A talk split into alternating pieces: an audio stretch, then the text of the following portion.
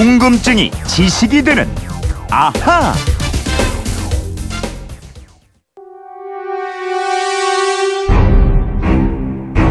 이거에 바닥에서 5km밖에 있으면 다 폭돌해 넣고면 안 내려오면 누구 뭐? 죽이게 하는 거다 이거 여기 있으면 죄 없는 사람들 다 죽여야 돼. 네, 제주 4.3 사건을 다룬 영화 지슬에 나오는 장면 들어봤습니다.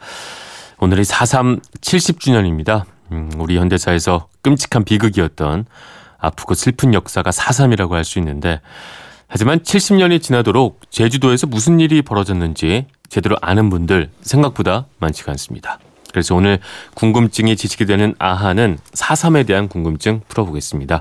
오늘도 오승훈 아나운서와 함께하겠습니다. 안녕하세요. 안녕하세요. 네. 4.3, 아, 정말 끔찍한 현대사의 비극이었었는데 네. 생각보다 많은 분들이 잘 모르고 있는 것도 현실이에요. 그렇죠. 아, 기본적으로 좀 설명 좀 부탁드리겠습니다. 예, 제주 4.3 특별법이 현재 제정돼 있습니다. 네. 이 정확히는 제주 4.3 사건 진상 규명 및 희생자 명예 회복에 관한 특별법인데요. 네. 이법 제2조에는 제주 4.3을 이렇게 정의하고 있습니다. 네. 1947년 3월 1일을 기점으로 1948년 4월 3일 발생한 소요 사태 및 1954년 9월 21일까지 발생한 무력 충돌과 진압 과정에서 주민이 희생당한 음. 사건 이것 이것입니다. 근데 기간이 꽤 길군요. 47년부터 54년까지라고 하면 짧지가 않아요. 예, 7년 반이에요. 네. 중간에 6.25 한국 전쟁도 있었고 그러니까요. 기간이 이렇게 길었기 때문에 무고한 제주도민들이 대거 숨지는 어, 돌이켜보기조차 쉽지 않은 아주 참혹한 비극이 일어났습니다. 네, 이제 최근에는 뭐 제주도 하면 뭐 한라산 올레길 이렇게 정말 아름다운 섬 이렇게 기억이 되고 있는데 네. 참 그런 무시무시한 참사 비극을 안고 있다는 게 역설적입니다. 그 시작이 3월 1일 3일절이었어요. 맞습니다. 1947년 3월 1일은 네. 45년 8.15 해방 이후 두 번째 맞는 3일절이었어요. 네. 그래서 제주시에서만 약 3만 명의 수많은 도민들이 모여서 기념대회를 열었습니다. 음. 그런데 이 대회 도중에 경찰의 말발굽에 치여서 아이 한 명이 넘어졌어요. 네. 그래서 주변에 있던 사람들이 항의를 했습니다. 경찰한테. 음. 육지에서 온 경찰이었는데 총을 발사해서 여섯 명이 아이고. 사망했고 여덟 명이 다치게 됩니다. 항의를 했다고 네. 기념되어 온 사람들에게 아, 총을 쐈다고요? 네, 저도 이 부분에서 굉장히 화가 났는데요. 네. 그렇지 않아도 당시에 제주도 민심이 좀 흉흉했습니다.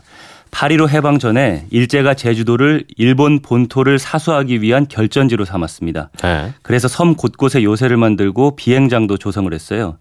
다행히 항복을 하면서 전쟁은 피했지만 음. 그 강제 노역 그리고 공출 또 이어지는 흉년 외지에서 돌아온 사람들이 넘쳐나면서 도민들이 궁핍이 굉장히 심해졌습니다. 네. 이런 상황에서 친일파 청사는커녕 친일 경찰들이 재임용되기도 해서 아. 경찰에 대한 불신도 컸는데 이런 사망 사건이 터진 겁니다. 그런 상황에서 사망자까지 나왔으니까 제주 민심은 더욱더 흉흉해졌겠어요. 왜 아니겠습니까? 네. 그런데 이 당시 미군정 경찰은 잘못을 인정하기는커녕 시위자 일제 저- 검거에 나섭니다. 그러자 남로당, 이 남로당은 1946년 11월 서울에서 결성된 공산주의 정당인 남조선 노동당인데요. 줄여서 네. 남로당이라고 해요. 이 남로당 제주도당을 중심으로 반경찰 활동이 음. 조직적으로 이어졌고요. 3월 10일 제주도의 학교와 관공서, 상점 등 4만 명이 넘게 참여한 대규모 민관 총파업을 벌입니다. 4만 명 넘었으면 정말 보통 인원이 아닌데 네. 사태는 점점 커져갔겠군요. 맞습니다. 경찰은 그런데 3.1절의 발포를 정당방위라고 주장을 했어요. 아이고. 제주도를 소위 빨갱이 섬이라고 규정을 합니다. 그러면서 제주도지사를 비롯한 군정 수뇌부들을 모두 외지인으로 교체를 했고요. 네. 경찰과 서북 청년 회원 등이, 등이 더 파견이 돼서 음. 파업 주도자에 대한 검거 작전을 벌였습니다. 이후에 1년 사이에 약 2,500명이 검거가 됐고 그 중에서 3명은 경찰의 고문으로 숨을 거두게 됩니다. 서북 청년회라고 하면 그 당시 좌익 척결에 앞장섰던 우익 청년 단체죠. 맞습니다.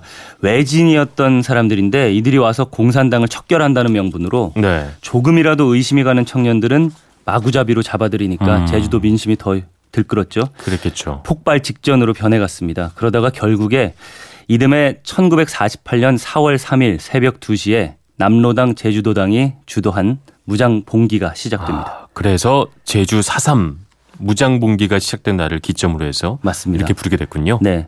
이날 한라산 중허리에 오름에서 봉화가 타오르는 것을 시작으로 네. 해서 350명의 무장대가 12개의 경찰 지서와 서북청년당 등 우익단체 요인들의 집을 습격을 했는데요. 네. 이들은 경찰과 서청의 탄압 중지, 음. 단독 선거 및 단독 정부 수립 반대, 통일 정부 수립 촉구 등을 주장했습니다. 이게 1948년 초였으니까 아직 정부 수립이 이뤄지지 않았던 시절이었던 거죠. 맞습니다. 세계적으로 냉전 시기였던 당시에 미 군정은 남한만의 단독 정부 수립을 위해서 50 총선거를 추진했습니다. 네. 여기에 김구, 김규식 등을 비롯한 민족 지도자들이 단독 선거를 반대하던 상황이었어요. 그렇죠. 4.3 봉기한 이 제주도 도민들이 단독 선거와 단독 정부 수립을 반대한 겁니다. 그러자 미군정이 군대에 진압 출동 명령을 내리게 돼요. 음. 그렇지만 당시 국방경비대와 남로당 무장대가 협상을 하면서 사태를 좀 평화적으로 해결하려고 노력을 했어요. 그런데 이런 분위기가 또 맘- 못마땅했던 이 미군정이 네. 회담을 성사시켰던 연대장을 해임하고 아. 미군 대령을 파견해서 50 총선거를 추진했습니다. 이게 사태가 더 커지지 않을 기회가 분명히 중간에 있었군요. 네, 맞습니다. 네. 그렇게 진압 작전은 또 계속됐어요. 네. 많은 주민들이 산으로 들어가 숨었고요. 이런 와중에 5월 10일이 되면서 전국에서 일제히 선거가 실시가 됐습니다. 제주에서는 3개 선거구 가운데 2개 선거구가 투표수 과반수 미달로 무효 처리가 됐습니다. 네. 이로 인해서 선거를 거부한 지역으로 찍혔어요. 이 정부가 수립된 이후에 아주 강도 높은 진압 작전이 전개가 됐습니다. 아, 이렇게 선거에 참여하는 사람도 적었고 또 당시 정부에서는 이 제주도 사태를 단순한 지역 문제로만 국한시키진 않았겠군요. 네, 정권의 정통성에 대한 도전으로 아이고. 여겼습니다. 그래서 이승만 정부는 10월에 제주도에 경비사령부를 설치하고 군 병력을 더 늘렸고요. 10월 17일 제9연대장 송유찬 소령은 해안선으로부터 5km 이상 들어간 중산간 지대를 통행하는 자는 폭도배로 간주해서 총살하겠다. 이런 포고문을 발표합니다. 그리고 중산간 마을 주민들은 해변 마을로 강제 이주됐습니다. 네. 중산간 지대가 그 한라산의 중턱에 있는 지금은 왜 승마할 수 있는 네. 그런 곳인데 또 이렇게 멀리 바다, 바다도 내려다 보이고 말이죠. 네. 그 대단히 평화로운 곳인데 말이죠. 지금은 그런 곳이죠. 네. 이 그랬던 곳이 그런 곳이 예전에는 거의 초토화됐습니다. 계엄령이 선포된 11월 중순부터 이듬해 1949년 2월까지 약 넉 달 동안 진압군은 중산간 마을에 불을 지르고 남아있던 아. 주민들을 집단으로 살상을 했고요. 네. 이렇게 되자 주민들이 산으로 더 높이 올라가서 굴등에 숨었습니다.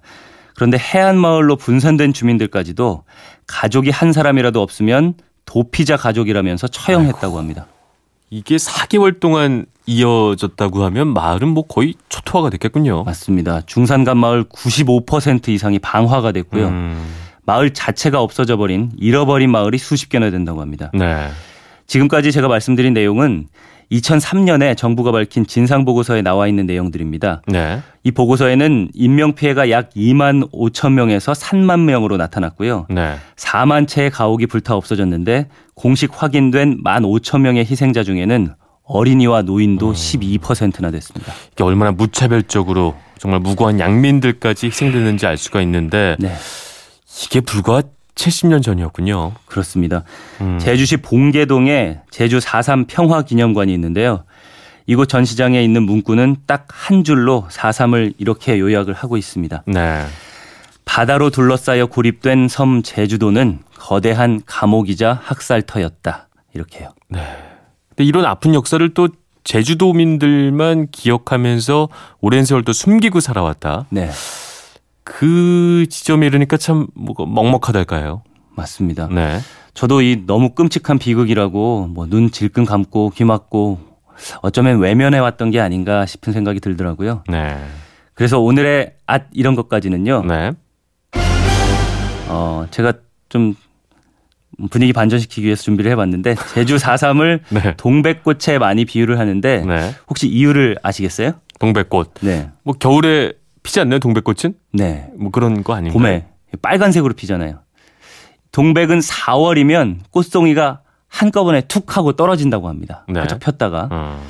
이 모습이 마치 고개를 떨구듯이 잘려나간 제주 도민들을 연상시킨다고 해서 음. 지난 1992년에 강요배 화백이 동백꽃 지다는 연작 그림을 완성을 했는데요.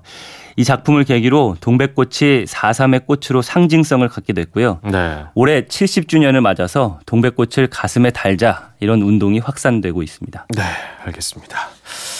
뭐 오늘 내용만 가지고 4.3을 속속들이 알게 됐다고까지는 말씀 못 드리겠지만 그래도 뭐 일제에서 미군정 또 우리 정부까지 이어지는 이 현대사의 모순이 총 집결된 네. 참 현대사의 비극이다 이런 생각이 드는군요. 네. 자, 알겠습니다. 이렇게 청취자들이 갖게 되는 궁금증 어떻게 하면 저희가 풀어드릴 수 있을까요? 네, 그건 이렇습니다. 인터넷 게시판이나 MBC 미니 아니면 휴대전화 문자 샵 8001로 보내주시면 됩니다. 네. 문자 보내실 때는 미니는 공짜지만 휴대전화 짧은 거는 50원, 긴 건 100원의 이용료가 있다는 거 알고 계시면 좋겠습니다. 네, 궁금증이 지식이 되는 아하 오승훈 아나운서였고요. 토토의 OST에서 Remember Me 들으면서 오승훈 아나운서와 인사 나누겠습니다. 말씀 감사합니다. 감사합니다.